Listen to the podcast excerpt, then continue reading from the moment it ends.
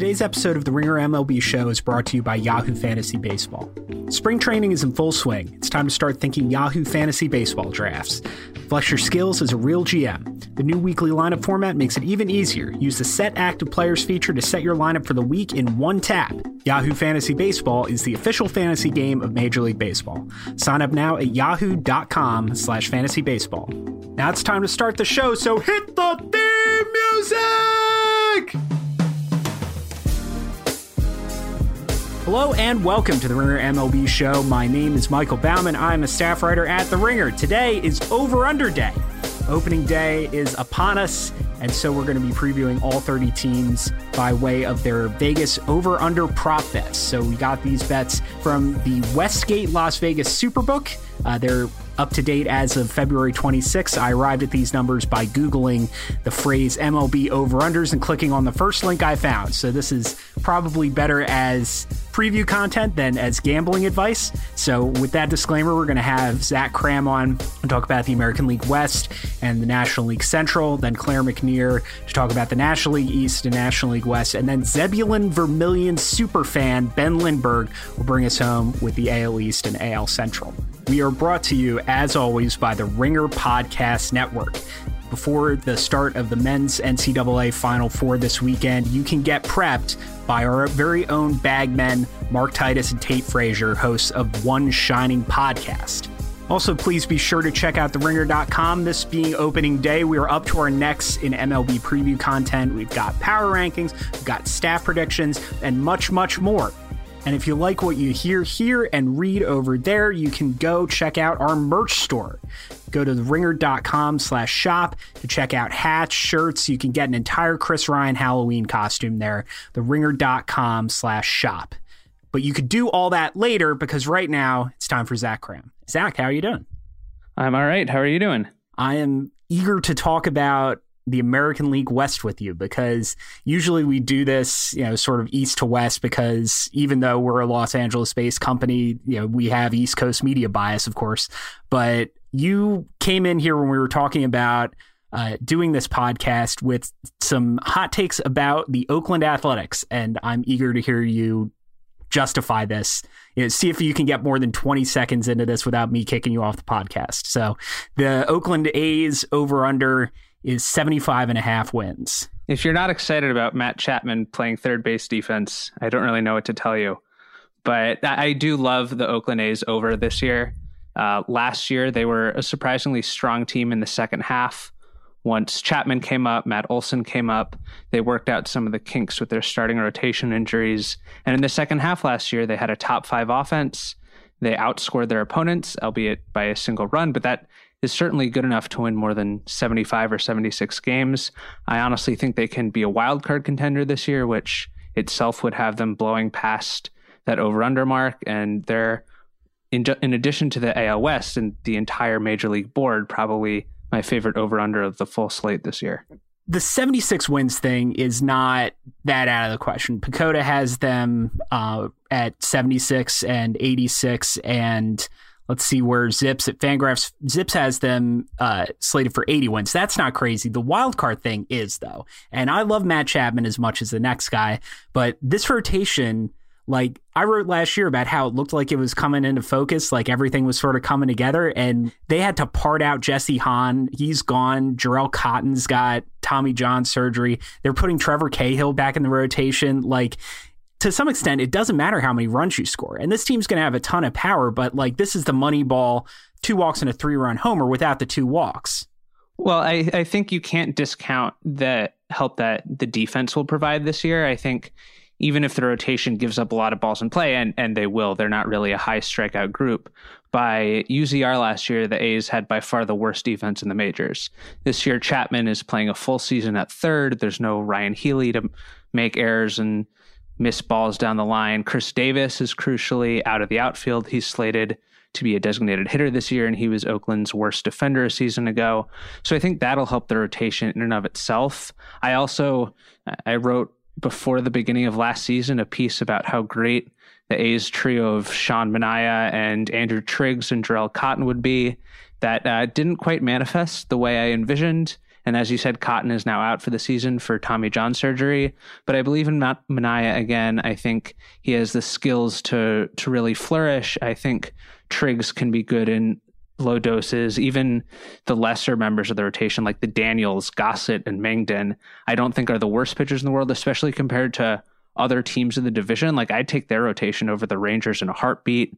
If Garrett Richards gets hurt again, I'd take them over the Angels rotation. Now we are a Garrett Richards positive podcast here. Fingers crossed. I don't want Garrett Richards to get hurt. I love watching that guy pitch, but I don't think the A's rotation is that much worse than any other rotation in the division outside the Astros. I think you have the Astros on one level, and then I could see any of the next four teams finishing between second and fifth place with varying levels of certainty. Obviously, I'd bet on the Angels over Oakland, but I wouldn't be surprised if in August Oakland is closer to a playoff spot than the Angels are. Well, let's work back up those other four teams. The Texas Rangers are at 76 and a half wins. You want over or under on them? Under, under, under.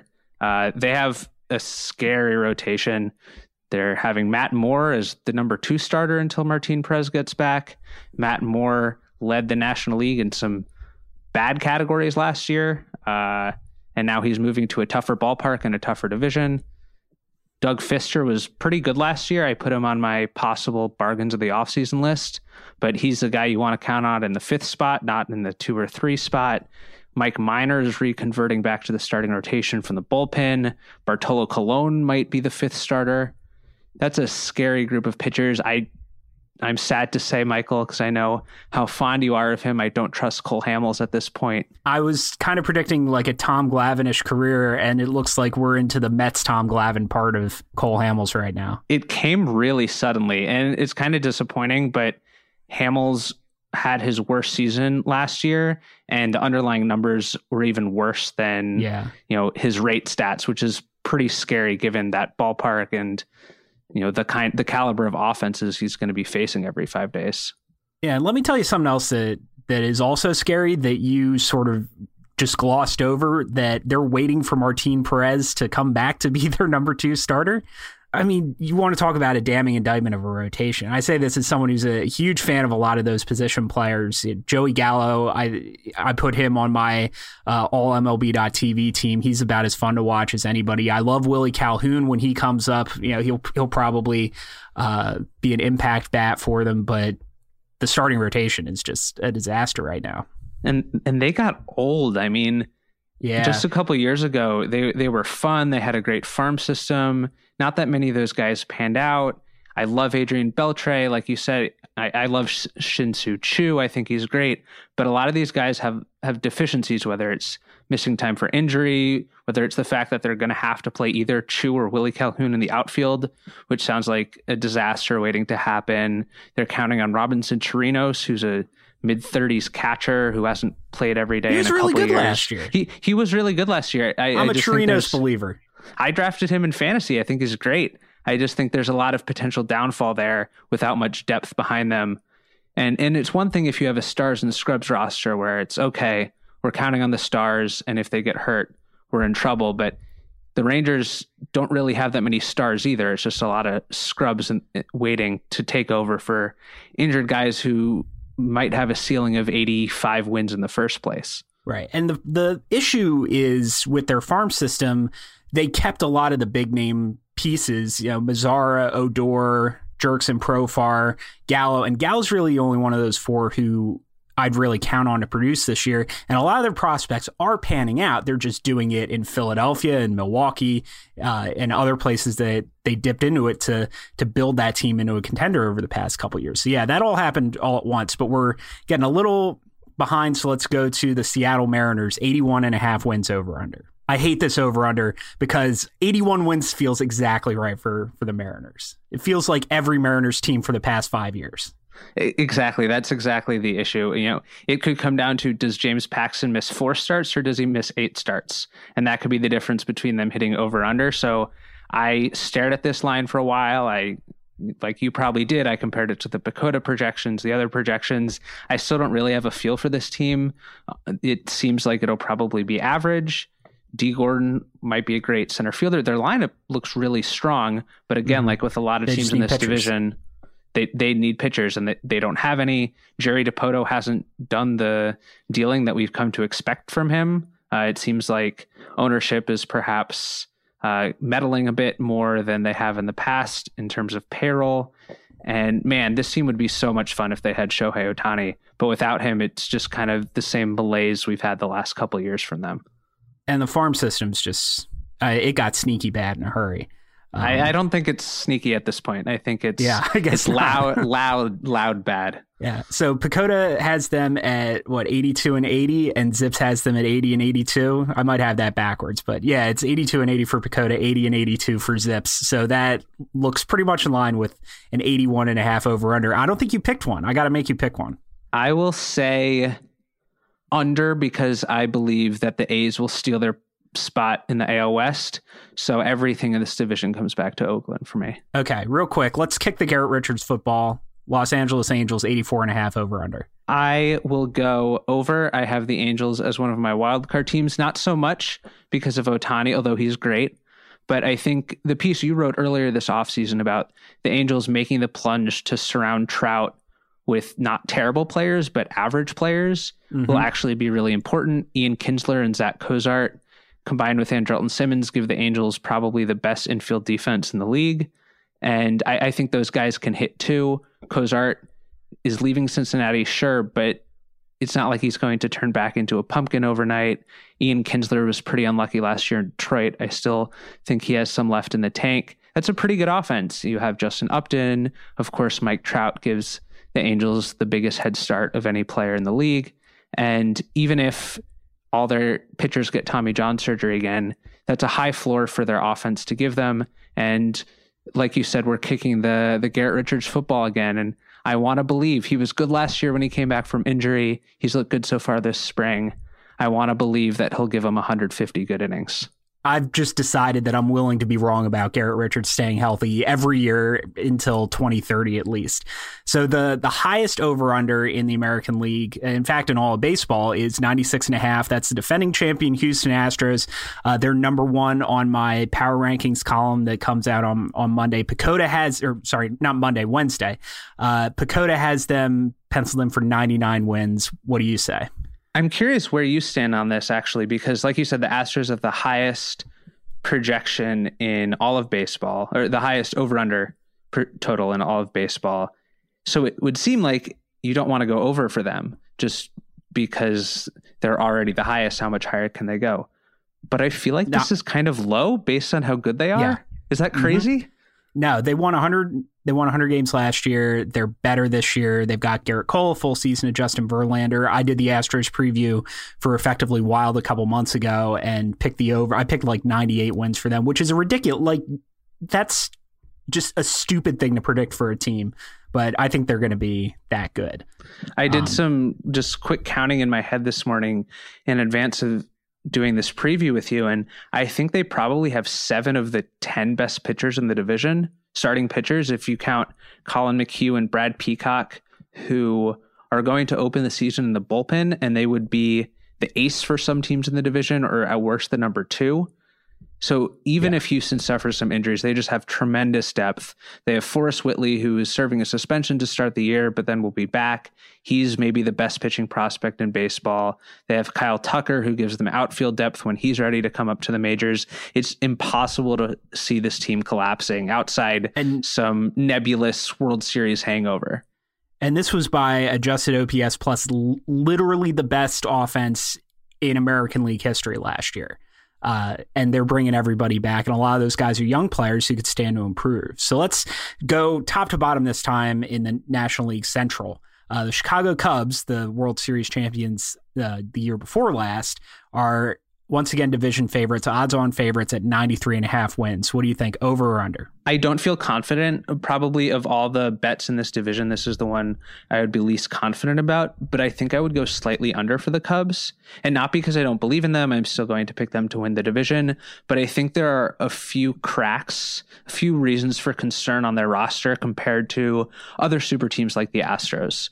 Uh, for one, the Cubs don't have nearly the rotation depth that the Astros do.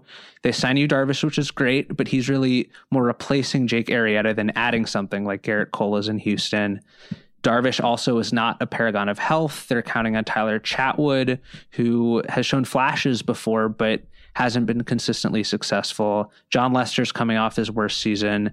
Kyle Hendricks could be in trouble if he loses another mile an hour off his fastball. And I'm not saying that any of that will happen, but if even one or two of those things happens, then all of a sudden you're looking at giving Eddie Butler 20 starts.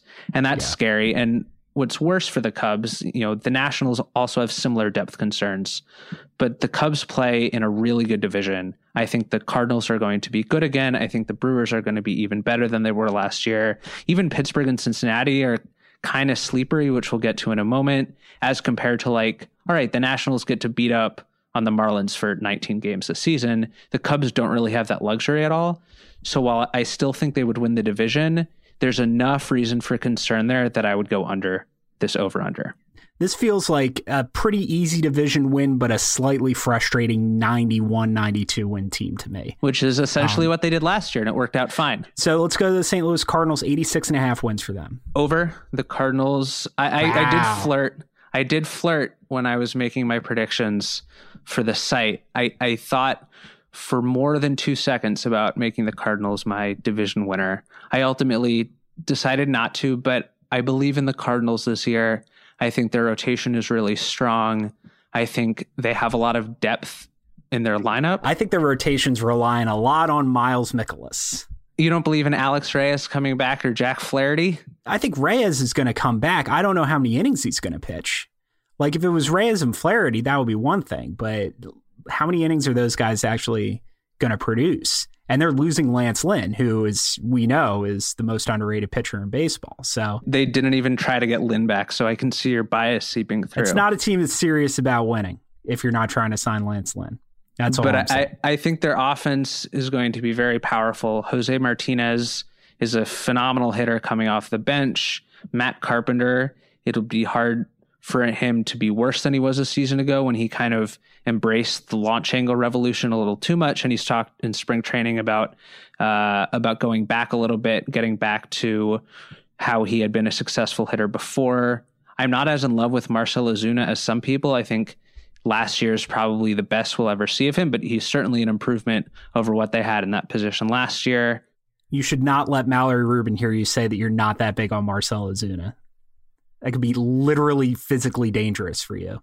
It's it's scary. Uh, she's she's a, obsessive about what she's a fan of, and I, I don't I don't think she's a fan of the Cardinals, which is what makes this segment all the scarier.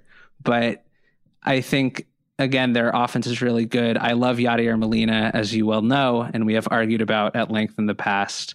And I just think they have a lot of depth top to bottom that will serve them well throughout the season, whether they sustain injury or slump. They have guys who can fill in almost anywhere on the diamond.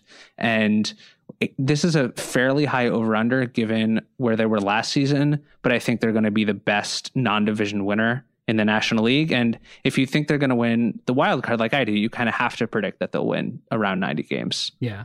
I think it's high by two or three wins because I'm so high on the Milwaukee Brewers who are at 83 and a half wins. I saw them last night in Houston. They're, I mean, that lineup is all of a sudden really good. And you know what? The, the rotation's fine. It's everybody's talking about how they need another pitcher and, and they do, but so do, so does every other wild card, potential NL wild card team except the Diamondbacks. So you know what? Give me the over on, on the Brewers at 83 and a half. Which of their rotation members are you confident in? Because I also think the Brewers are going to be really good this year. I think the projections are underrating some of the gains their pitchers made last year. Like Chase Anderson, I actually think is pretty good. Yeah, I think Anderson's so much better than the projections are, are calling for. I, you know what? Zach Davies was good last year. That's, Zach Davies was good last year. That's true. Yeah. Uh, and like you mentioned in your all MLB B.TV team piece. They have a really fun piece in the bullpen. Josh Hader, who with Corey Knebel formed maybe the best eighth and ninth inning combination in the National League, which is kind of funny to think about given how little we knew about any of those guys before yeah. a year or two ago. And like you said, they have a really strong lineup. I would also go over on on the Brewers, and this again is why I'm not as high on the Cubs' chances because I think two through five, or at least two through three. The rest of their division is really strong. It wouldn't surprise me if it ends up like in 2015, where they just have three teams beating up on each other. I considered making the Brewers my second wildcard team in addition to the Cardinals. I think this division is really good. All right, well, let's wrap up the division with the Pirates at 74 and a half and the Reds at 73 and a half. And you said sleepery. Please don't please don't try to talk me into this. I won't try to talk you into them as wildcard teams, but I will make the case that at least one of them will go over this win total. There okay, are definite. Which one? See, making me pick is there's a fifty percent chance Zach, I get it wrong this is now. The only, this is your only job for this podcast is to pick an over under. Now pick a damn over under. I will go over on the Reds. Okay. And under on the Pirates. But talk to me in actually, you know what? I'm gonna switch that live on air. I'll go over on the Pirates. I believe in their rotation. I think Joe Musgrove is good. I think Tyler Glasnow has something in him. And as long as he stops throwing, you know, 60% of his pitches outside the strike zone, he'll be good again. Tyler Glasnow has an 8.2 walks per nine in him if if he's not careful. But yeah, but yeah, yeah but look your, at look at that spring training numbers. Mm-hmm. Spring training numbers. The best part about spring training numbers is when they confirm your pre-existing beliefs, and then you can ignore them when they don't confirm. And isn't that the truth? I was looking at like this is one of the reasons I'm so high on the Brewers. I've decided that I care that Yelich and Cain both OPS like 1400 in the spring.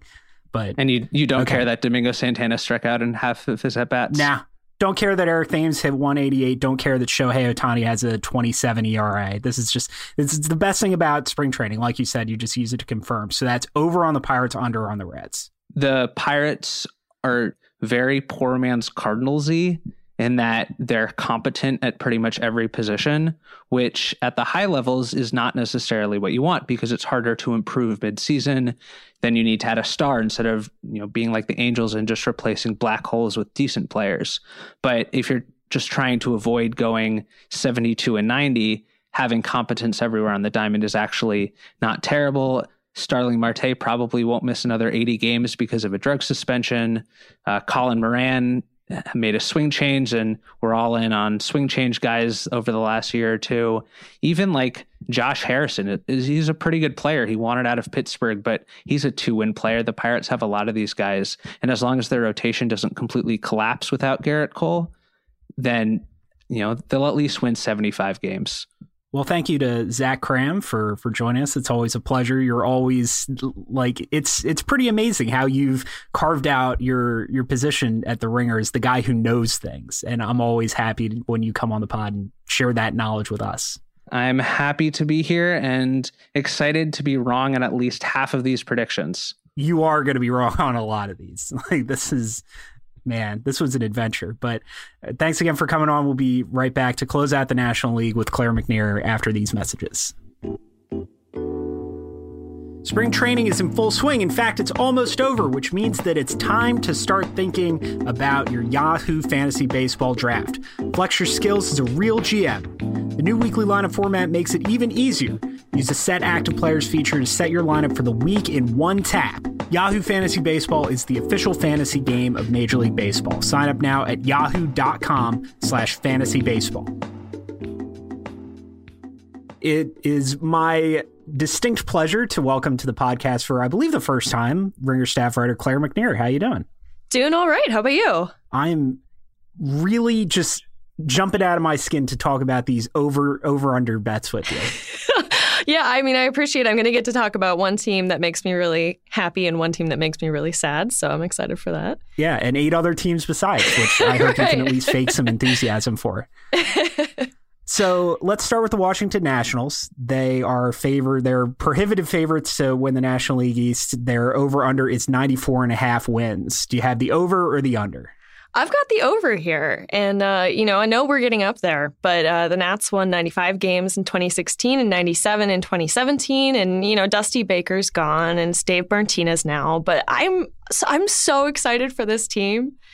Um, it's you know Trea Turner, my darling adopted son, who I love so much. Uh, he missed a chunk of last season after he broke his wrist, and he'll be there hopefully the whole season. And Adam Eaton, uh, who's you know we were robbed of his season last year after he tore his ACL in April, he'll be around. Um, And uh, you know, I'm biased, but but I'm so excited to see these guys, those guys specifically, and Bryce Harper maybe sort of kind of trying to become very, very rich in this looming free agency yeah. that will follow this season. So, um, you know, I think it's a really fun team and a really good team, and I'm taking the over here.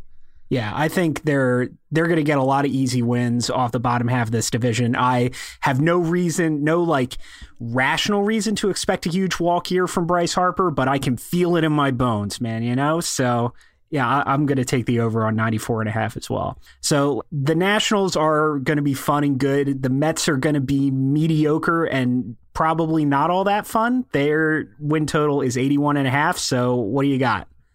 I, am taking the under, which I think might be a fireable offense here. Um, you know, I they won 70 games last year, and it was a rough year for them. They lost Cespedes for 81 games due to injuries, and Syndergaard tore a lateral muscle, um, which yeah does not sound good and or fun. And um, you know they'll be back, and that's great. And I'm sure the Mets will do better than they did last year. But I just I, I don't see it coming together for them, so I'm I'm taking the under.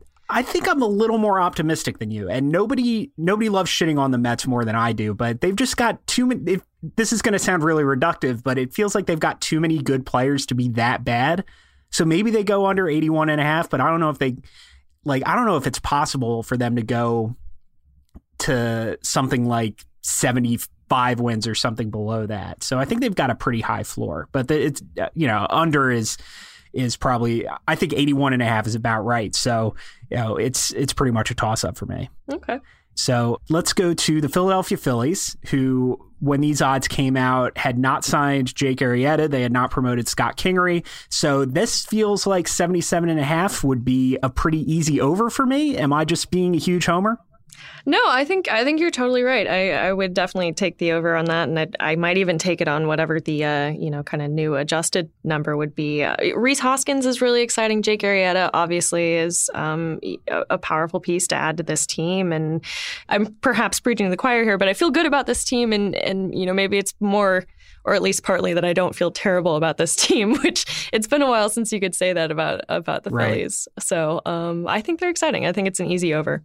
I think the one thing that would give me pause about this is there's a very distinct possibility that they end up doing something like the Mariners did last year, where just all their pitchers were either bad or hurt. That's a, a distinct possibility. They wind up that Arrieta winds up pitching 180 good innings, and Nola winds up pitching 180 good innings, and nobody else is is worth a crap. So that could, I think there's downside, but I also think that 77 and a half is a pretty soft number on them at, at, this point in time. So how about the Atlanta Braves? 75 and a half wins. The uh, the Ronald Acuna uh, service time manipulating, tanking Atlanta Braves. How, where do you come in on that? Right, that's a little bleak. Um, you know, I'm I'm an under. Uh, you know, they're at least the point of this rebuild where things are starting to get exciting. Acuna obviously is about as, as exciting as any prospect in baseball.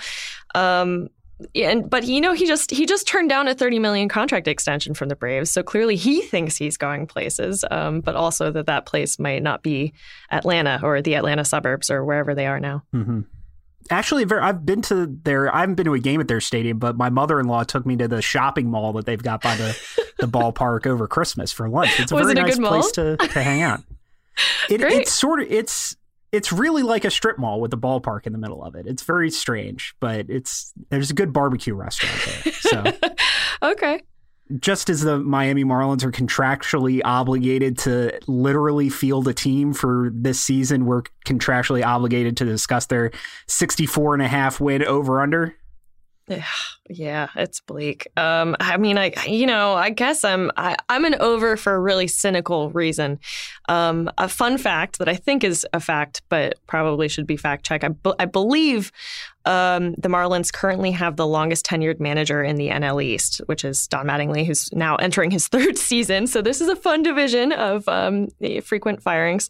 Anyway, with the Marlins, you know, they're obviously in just full um, fire sale mode, or were at least in the off season, and they got rid of Stanton and Ozuna and uh, Dee Gordon and just just everybody else they could possibly move. Um, and it's going to be an ugly year. It really, really is. But I think we should not underestimate the Marlins' ability to screw something up. So I think they're going to kind of manage to screw over their tanking a little bit. So I say over, wow. if not by very much. I love this take. I don't agree with it, but but I think it's great.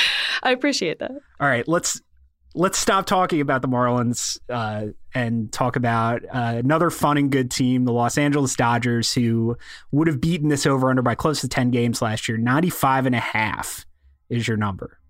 Yeah, I say over. I mean, it, it pains me as a Giants fan, which we'll talk about in a moment to say this, but they're they haven't changed too much from from last year. You know, they've, they've got basically all the same pieces with the exception of Justin Turner, who just broke his wrist, but he could easily be back by early May. And, you know, Chase Utley appears to be immortal at this point. So I, I, I say over. I think they're the best team in what honestly looks like baseball's deepest division to me.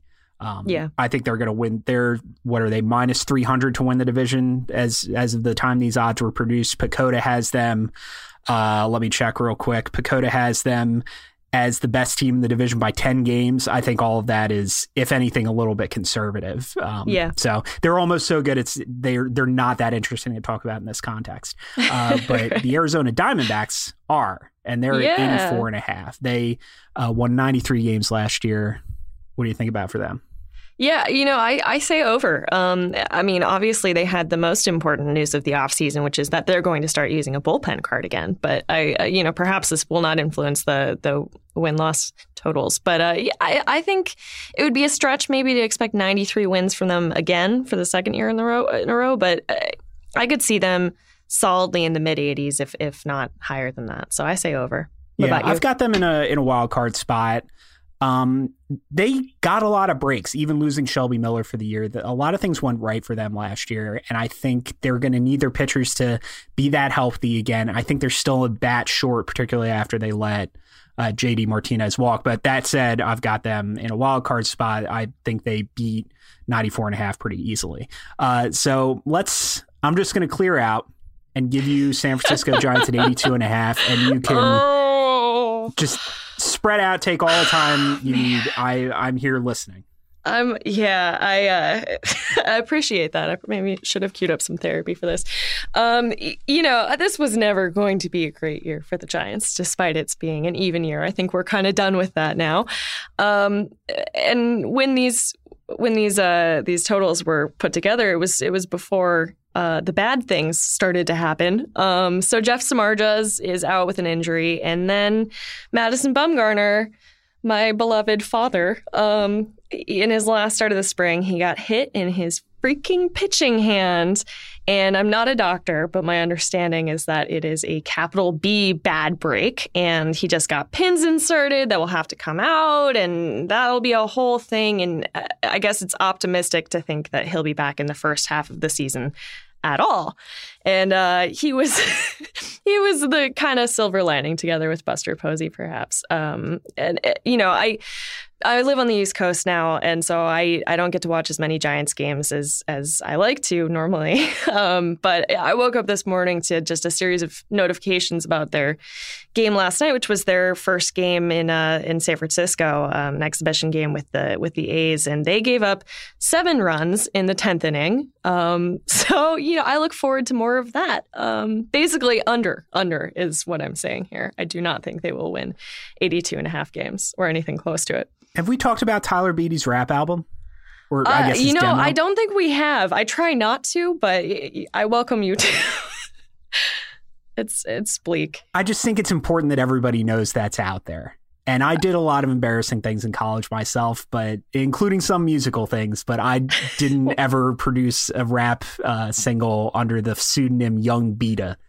So oh, this God. is a I you know you gotta love you gotta love Tyler Beede's confidence. He's the the type of confidence you'd expect from one of very few players to be drafted in the first round twice, you uh, know, national champion, national champion at Vanderbilt. Just no idea where his lane is. So yeah, but we could see him this year, particularly if if the Giants' good starters get hurt. Right. I think that there, you know, it, it'll be fun to watch partially for a bad team it will be a fun team to watch so that's about the best i can yes. say for the giants this year colorado rockies 87 wins last year the more i look at that team i have the less idea i have of, of how they managed to pull that off this year uh, their over under is 81 and a half Yeah, I have under question mark written in my notes because uh, I I likewise that's am that's exactly how I feel under question mark. Yeah, yeah. I mean, last year makes so little sense to me that I'm like, well, I don't know, maybe maybe that's the future. Maybe that's just this team now. Um, you know, they between 2011 and 2016, they bounced around the high 60s, got up to mid 70s a couple times, but last year was such a fluke. And uh, but they also haven't done much to change what worked then. So yeah, I guess I'm bearishly optimistic or optimistically bearish. I don't I don't really know.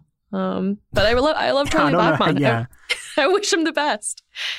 All right, let's go to our last team, the San Diego Padres. This will close out the National League uh, at 73 and a half wins. This is a this is a team for me that is getting into that fun upswing. Uh, from the you know you talked about that with the Braves a little bit. I think the Phillies are maybe might have skipped that year, but they're they're almost about to be fun bad. Yeah, they're still going to be bad, but right, right. Yeah, I don't I don't think this is going to be good baseball, but eh, maybe it'll be fun. Yeah, I, I mean, so I say under here, but um, it, it, Wil Myers is fun, but they, you know, their, their big kind of move in the offseason, I believe, was was adding Eric Hosmer.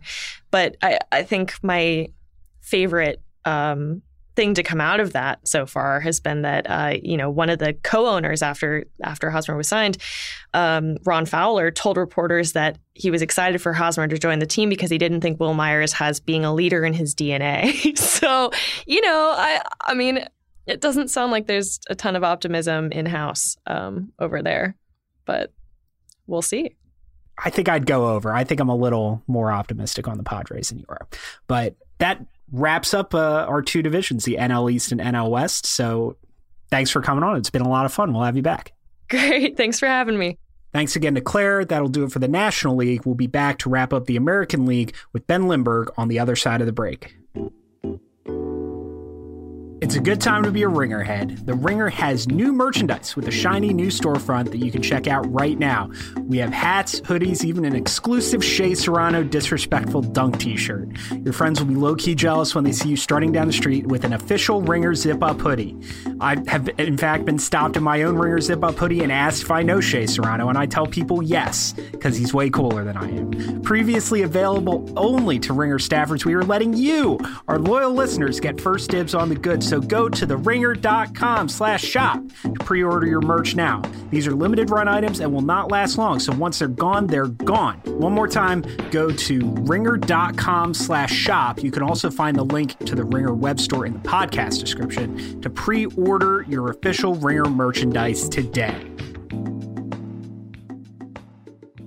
All right, it's been a pretty wild ride through the first two segments of this podcast, and I am relieved to be able to introduce to you our steady hand, our North Star, Ben Lindbergh, to take us through the AL Central and AL East. Ben, how are you doing? Michael, I could not be more thrilled to be joining you for my favorite pastime, predicting baseball. I know, I know. Nothing makes you happier than than predicting baseball. So, all right, I think what we should do is save the AL East to the end, so all the Yankees and Red Sox fans have to wait until the very end of this hour long podcast to smart to hear what we think about their team. So let's start with the AL Central and the Cleveland Indians, 95 and a half wins. What do you got? I'm going over on the Indians. This team won 102 games last year. I think they were probably even better than that. Most of that team is intact. And I think this is probably the weakest schedule of any team in the league. So even if they weren't so good, they would be getting probably a two to three game boost just from getting to play some of the other teams that we're about to talk about. So between all those things, I think really if I had to stake my life on one team winning its division this year, and please no one hold me to that, but if I did, I think I would probably take the Cleveland Indians. I just don't see any way that they don't walk over everyone and take this thing. And I thought that last year too, and the Twins really gave them a run. But... For a while, until the Indians went won what was it, twenty two games in a row. So right, that changes things a little. Yeah. yeah. And this is another, and, and Zach and I sort of talked about this, but there were a lot of really high over under win totals and a lot of really high predictions in PECOTA and ZiPS mm-hmm. projection systems we usually think of as kind of conservative and measured. And I think that speaks to the quality of the top four or five teams in the league.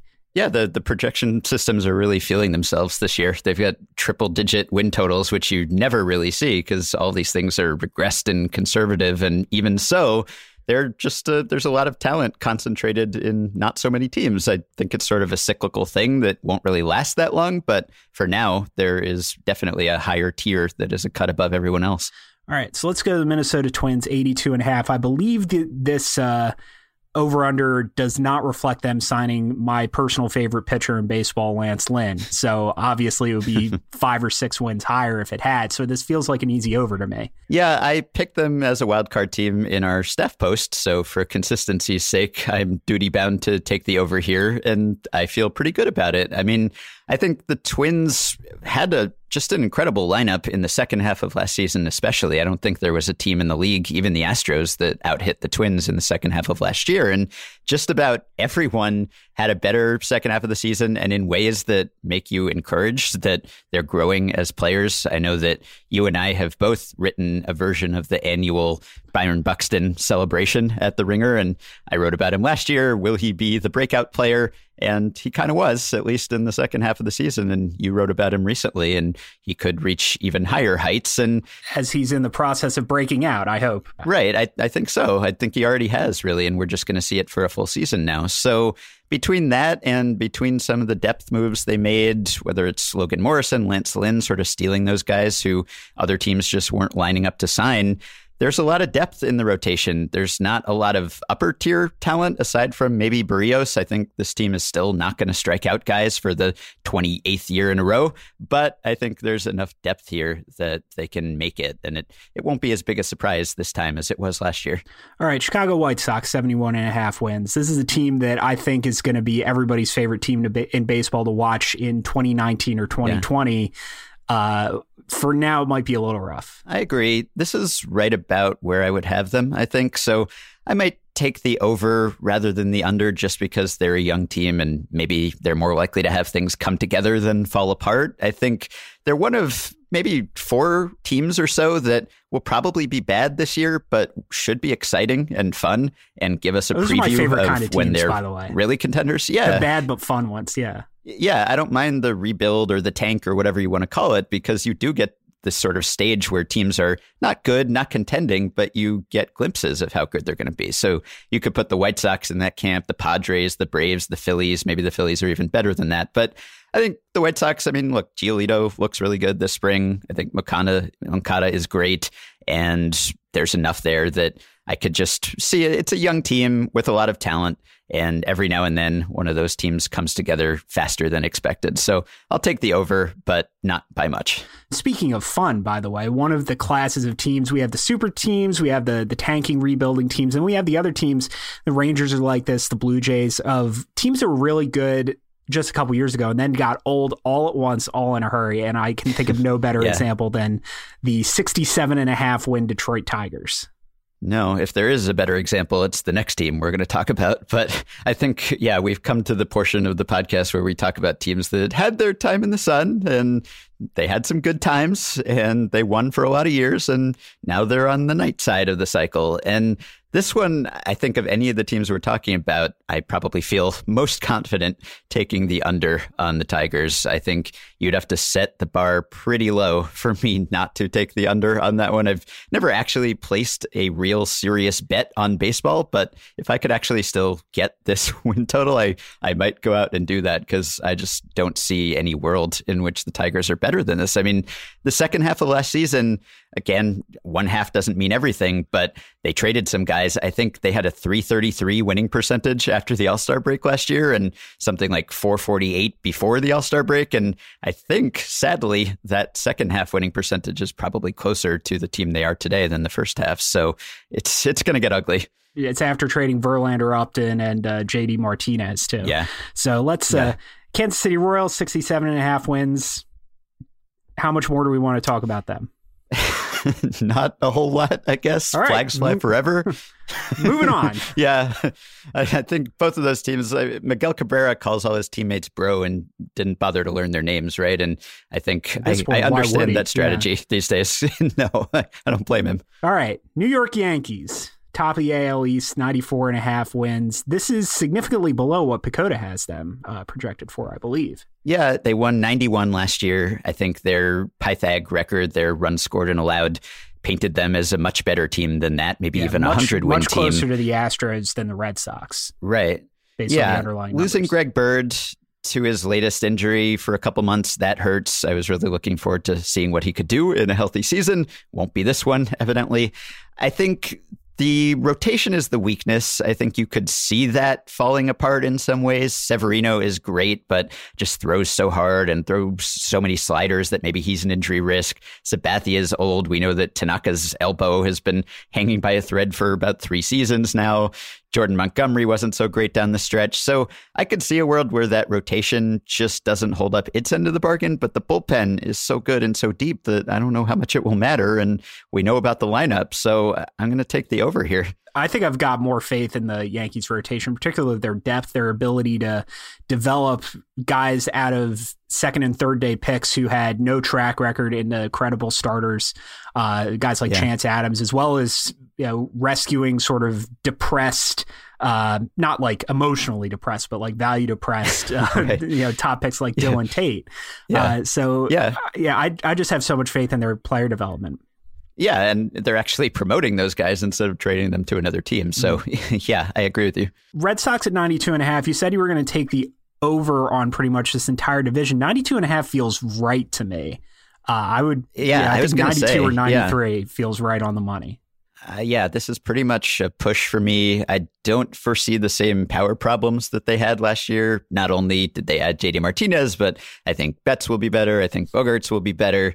They do have about three fifths of a rotation on the DL right now, which is potentially a problem. It's not a bad bullpen, but it's certainly not the Yankees bullpen. So if some of those guys don't come back quickly, or if David Price's past elbow issues recur, then they'll be more vulnerable to that than I think the Yankees will be. So I agree with your recent article that says that the Yankees are a better version of the Red Sox, but I think the Yankees are sort of invulnerable in the long term. I don't know if the Yankees will miss the playoffs in our lifetime at this point. I mean, oh if you were born in any year later than 1996 or, you know, even earlier, you haven't seen a losing Yankees team since what, 93 or 92. So I don't know when that's going to end. How long do you think we're going to live?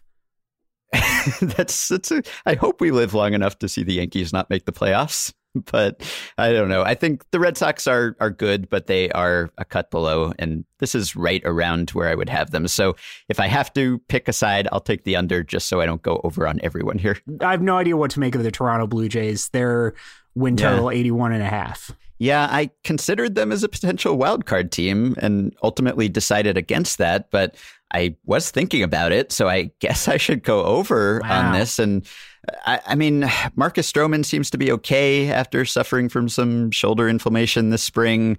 That restores some of my confidence. I, I don't know. I didn't expect them to be as bad as they were last year, and I don't think they're significantly better than this, but I think they could hang around 500. So again, this is right around where I'd see them, but I, I guess I'd go over if I had to take a side. I think I'd go under on them. I'm just they just mm-hmm. feel like there's so much on the decline. I think they there's a possibility they start trading guys like Estrada and Happ and maybe even Josh Donaldson uh, if, they, if they don't come yeah, out of the happen. gate real quickly.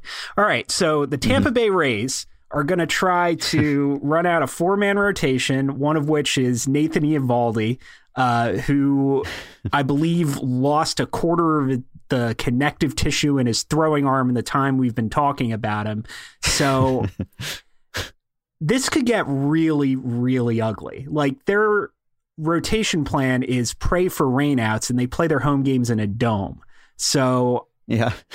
73 and a half, I guess you you can this is a really low over under um, if they, it is. I think PECOTA has them something like ten games better, but PECOTA always loves a Rays yeah. for some reason. Uh, yeah. So I don't know if I would reflexively go under here, but at, at such a, a, low number, 73 and a half, but they have the potential to absolutely crater this year They do. Fangraphs odds have them around 76 or so, and 73.5. I mean, that's just that's a low number at that I'm I'm scared to go under on because I think the team's talent is maybe better than that, or at least as good as that. And I agree. Obviously, they've taken some hits this spring. They're down De Leon and Honeywell. Both guys had Tommy John surgery, which maybe contributed to this quasi four man rotation. I don't know that I'd even call it that. Like I'd I'd like to see a genuine four man rotation now that starters aren't going deeper into games, I'd like to see starters get conditioned to go more often. So start more often. You can concentrate your innings in the mm-hmm. hands of better pitchers. This is not really no, that. It's like this is a five man rotation, rotation, and acknowledging that you ran guys. out of guys. yeah. Right. Basically. Yeah. And I mean, I think there probably is an opportunity in baseball for the type of pitcher who just goes through a lineup once. Like we just haven't seen that guy. We've seen one inning guys, we've seen five, six, seven inning guys, but we haven't really seen like the two or three inning guys. So maybe if they can cultivate that type of pitcher, it could be good for them. But I don't know that they have the personnel. I think it's going to be tough from a management perspective, a planning perspective. And I kind of wonder whether this turns into a sort of bullpen by committee situation where, you know, every spring some manager will refuse to name a closer and he'll just say, "Oh, we're we're committeeing it. We'll just we'll mix and match. We'll play the matchups." And then the first time someone gets a, a save and looks good, he's just the closer for the rest of the year. I kind of wonder whether something like that will happen here, where one of these guys just establishes himself as worthy of a starting spot. But I don't know. It's a really unexciting team, but I have a hard time taking the under on a number that, that that's that, that low. Number, so yeah. Yeah, I, I, think I'm taking the over, but I don't feel great about it. And let's wrap up with the Baltimore Orioles. Their over under is 71 and a half days until Manny Machado is traded to New York or Philadelphia. No, wait, that's wrong. Yeah. 71 and a half wins. yeah, I mean, we haven't seen the Orioles be that bad in a long time, and I don't want to break our friend Mallory Rubin's heart by taking the under here. I don't think it's a good team. If they hadn't made that Alex Cobb move at the end, just sort of giving you some respectability in that starting rotation instead of a replacement level guy, I'd feel more confident taking the under. I just don't at 71 and a half. The thing is, as you're alluding to, this could be a completely different team in the second half. To this point, the Orioles have resisted trading Machado. I don't know, maybe they'll resist trading him all season. I wouldn't put it past them. But if they do trade him and they start unloading other guys, then this could be just a, a really depressing team in the second half. It's just such a station to station, just low OBP kind of mm-hmm. slugger type team. And the rotation is maybe a bit better, but it's still a little too Orioles Oriolesy for my taste. So it's less uh, Oriolesy than than usual, though. Like I it find is. myself sort of hoping for Bundy and Kevin the Gasman Gausman, but yeah. Gausman was good late last season. He made some changes. He was better. He's fooled everyone seven times in the past, but this could be the year. I I guess I like them better than 71 and a half, yeah. but not a whole lot better. I don't think they're good. I don't think they're this bad. I think they're going to be no. high 70s, maybe closer to 500. All right. Well, I am with you thank you for for indulging me with the these predictions. I know how much you hate them, and I will say, if you're out there listening, you haven't read Ben's piece on uh, the various challenges and unique uh, influences on catcher offense. It was outstanding. We don't say this enough. You know, we don't tell each other we oh. love each other enough.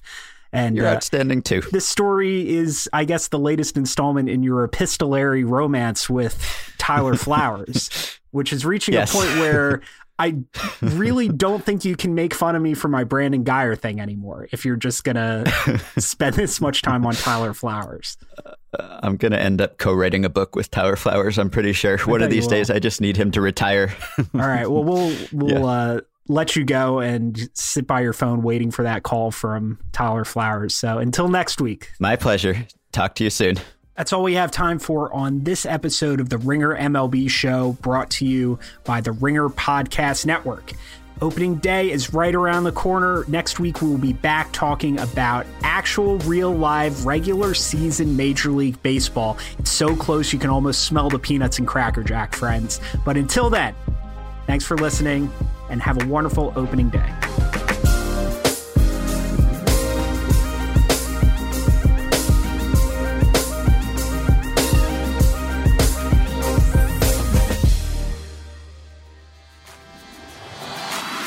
Hey guys, I'm Mark Titus. And I'm Tate Frazier. And we are the hosts of One Shining Podcast. It is March. Check your calendars. It's true. March Madness is coming up. We're here to talk about all things college basketball. If you like FBI investigations, mm-hmm. if you like teams that are on the bubble and think they belong in, even though they have like 16 losses. Come check out One Shining Podcast. If you like buzzer beaters, Buzz Williams, being Buzz, watching basketball, those are all three things you can do, and you can listen to us. We're going to talk about everything that happens in the NCAA tournament. It's going to be great. We're going to be here all month. Please subscribe to One Shining Podcast. Check all of our, our stuff out. Tate has done some very disgusting things for money in the past, yes. and he he is desperate more to for come. more subscribers, mm-hmm. so he mm-hmm. doesn't have to return to his old life. So please, please, please subscribe to our pod. Check us out. We're having a lot of fun this March. Uh, you can get us wherever you find your podcast Apple, Stitcher, SoundCloud. I, am a Google Play guy. Google Play doesn't get enough love when people do this. List. And Spotify. People and are on Spotify, Spotify now. So. so go check it out.